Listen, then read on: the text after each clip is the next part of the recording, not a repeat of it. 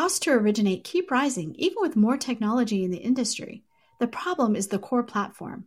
A new LOS can re architect the process around data, not humans moving paper files. Vesta has built this LOS, and you can learn more at Vesta.com. Pulled from the hottest topics coming across our news desk, I'm Elissa Branch, and this is HousingWire Daily. Today's Woman of Influence episode features Patti Cook, the CEO of Finance of America Companies. During the episode, Cook discusses her career and how the industry has changed over the decades, especially for women. She also talks about one of her most notable accomplishments taking her company public. Thank you for listening, and I hope you enjoyed the episode. Hi, I'm Brena Nath, HW Plus managing editor here at HousingWire. I couldn't be more thrilled to continue our Women of Influence podcast mini series, where we've been spotlighting the women of influence in our industry and just catching up on what they've been doing and some of their accomplishments over the last year, and even what the year ahead looks like. So, First off, I wanted to welcome Patti Cook, who's the CEO of Finance of America Companies, to the podcast. So, welcome, Patti. Thank you very much. Delighted to be here. I know during this podcast episode, we're going to jump into your journey to being a CEO, female leadership, and so much more. But I always like to kickstart by reading a little bit of your profile for the Women of Influence Award programs. It's also on the website. I think it just does a great job kind of summing up everything that you've done in uh, your career. Just a small few sentences. I would say sum up. There's so much here to unpack, but a quick boilerplate so people understand just kind of um, some of the things that you've accomplished. So I'll go ahead and read that real fast. Patti Cook is a pioneer in financial services since her earliest days in the industry. She constantly displays grit and a knack for pivoting successfully to seize new opportunities. As CEO of Finance of America Companies, Cook has helped build and scale the company's diversified lending platform, which offers consumers a comprehensive suite of financial solutions aimed at meeting their needs at each phase of their financial lives. Upon earning her MBA at New York University, Cook joined Salomon Brothers in 1979 as one of the very few female MBAs on Wall Street in that area. And over the course of her career, she has held executive roles at numerous companies, including Prudential, JP Morgan, and Freddie Mac. I know there's so much more there, but I know it wraps up kind of saying you joined Finance of America companies in 2016. And I'm sure a lot from there we'll kind of get into during this podcast episode. So I wanted to share that. Thank you. So, starting off, I like to kind of start with that foundation question, which is how did you get started in the industry? I know I shared a little bit in that paragraph, but there's so much more there to unpack. And how has gender equity evolved in that time? So, if you go one step before my MBA, I was an elementary education major as an undergrad. So I got out of college, taught for a little while, decided I wanted to do something different and made a huge pivot into finance and got my MBA. And as you mentioned in your summary, there were very few women that had MBAs at the time. So, to be honest, getting hired by one of the large Wall Street firms probably wasn't that hard. But nonetheless, I was lucky to secure a position at Salomon Brothers. And it was just a fascinating decade to be there the amount of innovation that was occurring in the financial markets was breathtaking. Uh, you know, it was in the news every day. The innovation, mortgages as we know them today, didn't really exist in 1980. So watching that evolution was tremendous for me. I didn't start out saying I wanted to be in the mortgage market. I hardly I I I knew I wanted to try finance. It was only over time that the innovation, the complexity of the product was attractive to me. And I started out as a strategist talking about how to invest in mortgages. Then I invested in mortgages and ultimately moved to what I'll say is the operational side of it. But one thing on sort of gender equity during that time period I'll give you a quick anecdote. It was 1983. I'd been at Salomon four years and I was having my first child. So I went to tell my boss that I was pregnant. And he said to me, Oh my gosh, I don't even know if we have a maternity leave policy. And then I went on to have three children in less than five years. And it was a bit of a joke, if you will, it, it, at Salomon Brothers that I held the record for the woman that had taken the most maternity leaves. And I still see my boss at the time occasionally. He thinks I might still hold the record. So, I mean, at the time, women in this business were very, very, it was unusual. Yet it, they were supportive. It's not to suggest that they didn't want women there. They just never had them before and needed to figure out how to deal with the new issues that were coming up by having women in your workforce. So, huge pivot for me from elementary education to finance to mortgage. Um, and it's been over four decades. I appreciate you sharing that personal anecdote. I just was talking to uh, a branch manager, and she gave that exact analogy that when she got into the industry, um, she went to tell her boss that she was pregnant, and she and they they received it well, but she was so nervous going into it because she just she was kind of to your point, kind of paving the way and wasn't sure what they would say. And I think those personal anecdotes I think are so important to share. So appreciate you sharing that story. Sure. So tell us about, I mean, I think that's just one example of some of the obstacles that you've had to overcome during your career. How have these obstacles informed your leadership style? And if so, how have they? And just maybe even unpack a little bit more of some of those obstacles. So, looking back on it, I think the biggest obstacle was our culture. And by that, I mean, up until that point, working women, working mothers, were a little bit unusual. So let's start there. When I look at my friends from college, and as we all made choices, some women to stay home, some women to maybe work part time if they could, and others to work full time, they were polarizing decisions. We were each pretty defensive about the choice that we took, right? I was feeling guilty that I was going to be a working mom and I wasn't staying home with my children. And yet, my friends that had invested in their own career that chose to stay home were feeling badly of like, what? Did they give up too early? Were they, why were they not pursuing their career? So, when you think about it, I think the biggest obstacle, the thing that was the most uncomfortable was the cultural change that was going on. And the result being women themselves weren't always that supportive of each other. That is totally different today, right? Not only are women more supportive of each other, right? I think we applaud the choices our peers make, right? And we want to be supportive of whatever choice they make, whether to be an at home mom, whether to work part time or to work full time. For me now, I love mentoring women about that choice, right? There is no right, there's not one answer. The answer is what's the best for you personally, your immediate family, your extended family. And then I love being in a position to be able to, at this point, lead a company to provide enough flexibility so that women can have those choices. And look, this isn't just about women. The definition of our nuclear families changed, right? Maybe there are more at home dads that there certainly were in the 80s, and they too need that flexibility. So I think looking back at the cultural change, companies need to change with it and provide the appropriate amount of flexibility so that people can manage those choices and everybody's is going to be a little different.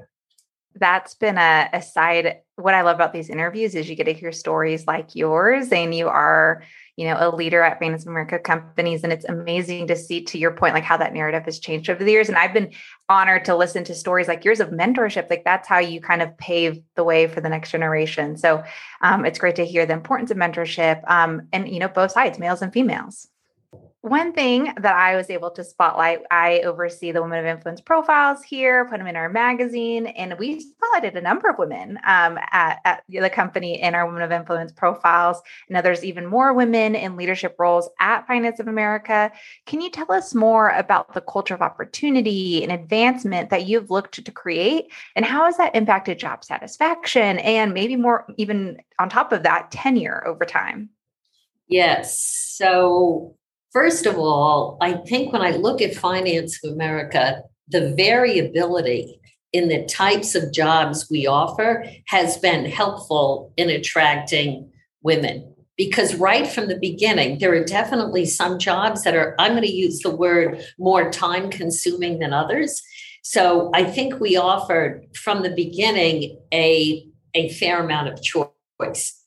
The other thing that I think people need to realize is, you know, it's in our best interest to be flexible and work with our employees over time so that they stay with us, right? Companies invest, if they're doing it right, a lot in their employees. They're training them, they're promoting them, and you don't want to lose that investment.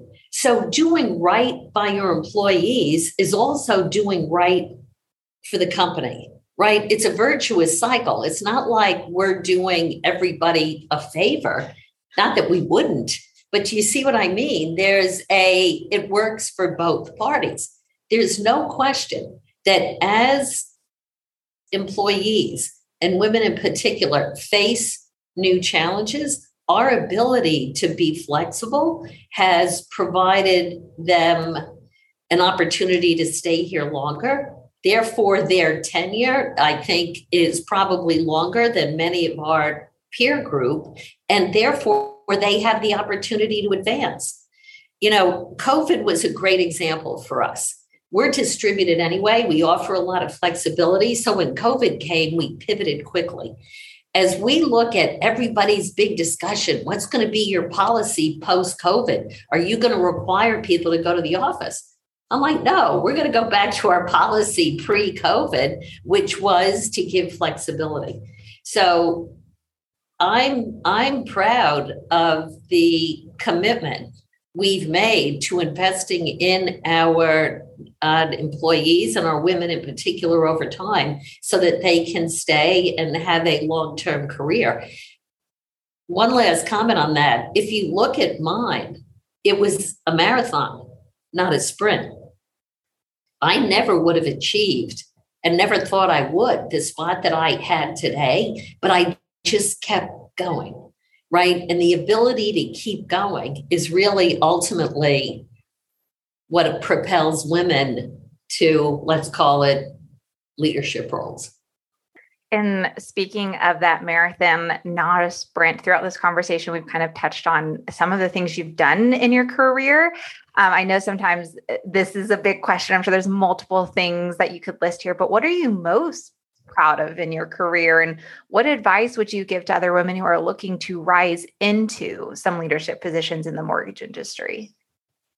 Yeah, I mean, certainly from a career perspective, being the CEO of a company, a financial services company that I was able to take public is just incredible right? I kind of like, I even still kind of get goosebumps when I say it, like, who knew, right? Never thought I would get there.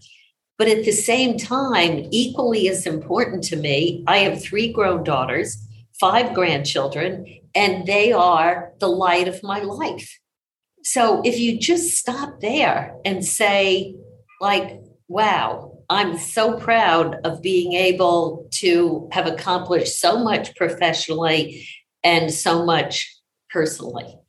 And I think now, I mentioned this already, but I have the opportunity at Finance of America to ensure that the things that enabled me to get here are in place for future generations and hopefully to be you know to continue to be perceived as a leader in someone that's sort of forging those policies so and i guess the one other bit of advice along with something that I'm proud of is this notion of marathon, not a sprint. And I used to say to people, you know, it's like a report card. But when you're trying to do multiple roles, you can't necessarily get straight A's all the time. And the thing that you need to do is you need to take take a step back and take stock of how you're doing overall. How how's your role as a mother, as a wife, as a daughter, as a sister, as a professional, and look at it and say, Am I happy with the whole package? Right? Do I give myself an A as to how I'm moving that whole universe of things forward? And I think that perspective uh, is really helpful. I always enjoy being able to receive some of that advice too, being someone who's still early on in her career. Um, I will receive that advice. It's such a good piece to leave listeners with. Now, most of these podcast interviews, I like to end with like the same question, especially from our leaders in the industry. And that's, you know, to wrap, what do you think it would take to get more women and more diversity into the industry? And from your perspective, why is this important? So I think the how starts with equitable hiring policies. So I think you have to look hard at how you search, how you hire, how you portray yourself in the industry so that you are attracting a diverse population to your company. I think, in addition to doing that, once people arrive, you need to be supportive. Like it's one thing to say, okay, I'm going to hire X percent of my workforce is going to be in the following diversity categories. But if once everybody gets there, you're not supportive of them, uh, then they're unlikely to be successful, and that hiring will not have proved to be useful. And, you know, in our industry, not only is it the right thing to keep people there for a long time, but if you look at mortgage or even consumer borrowers overall, they're diverse. Men, women, their, their ethnicity is diverse, their race is diverse. We need to mirror that population, right? And if you look at the mortgage industry historically, it's been dominated by white males. Well, our current borrower is very different than that. So ensuring that we have a employee base that mirrors the customers we're facing off against are going to make us better at what we do. We'll understand them better. We need to be in the locations where they live. So I think getting more a more diverse population starts with your hiring practices. It is very much a function of what you do to support them. And it's really important for our business that we do that so that we continue to provide good service and good products for the customers we're seeking. It's really, that other side of the hiring, it's also retention, tenure, which you were talking about earlier in another answer. It's, it's hiring them and also retaining them and ensuring Keeping they're them. successful. 100% true. Well, I know we covered so many things in this podcast, Patti. We went everything from your your journey into this industry, gender equity, how that's evolved, the challenges, the obstacle, and always wanted to say thank you for your time and just sharing sharing the stories of the changes in the industry and where we're headed. So, thank you so much for joining me today, Patti. Thank you. Uh, I enjoyed it.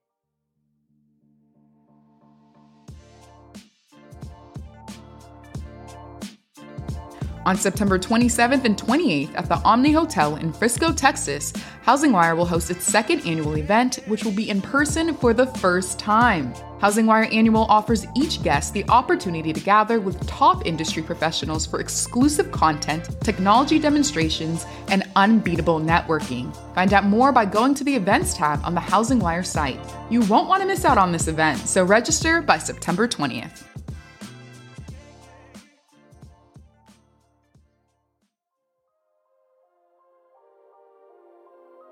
Thanks for listening to HousingWire Daily. I hope you have a great afternoon. If you haven't already, make sure to hit that subscribe button so you don't miss out on all the hottest stories crossing our news desk daily. The podcast is now available wherever you like to listen.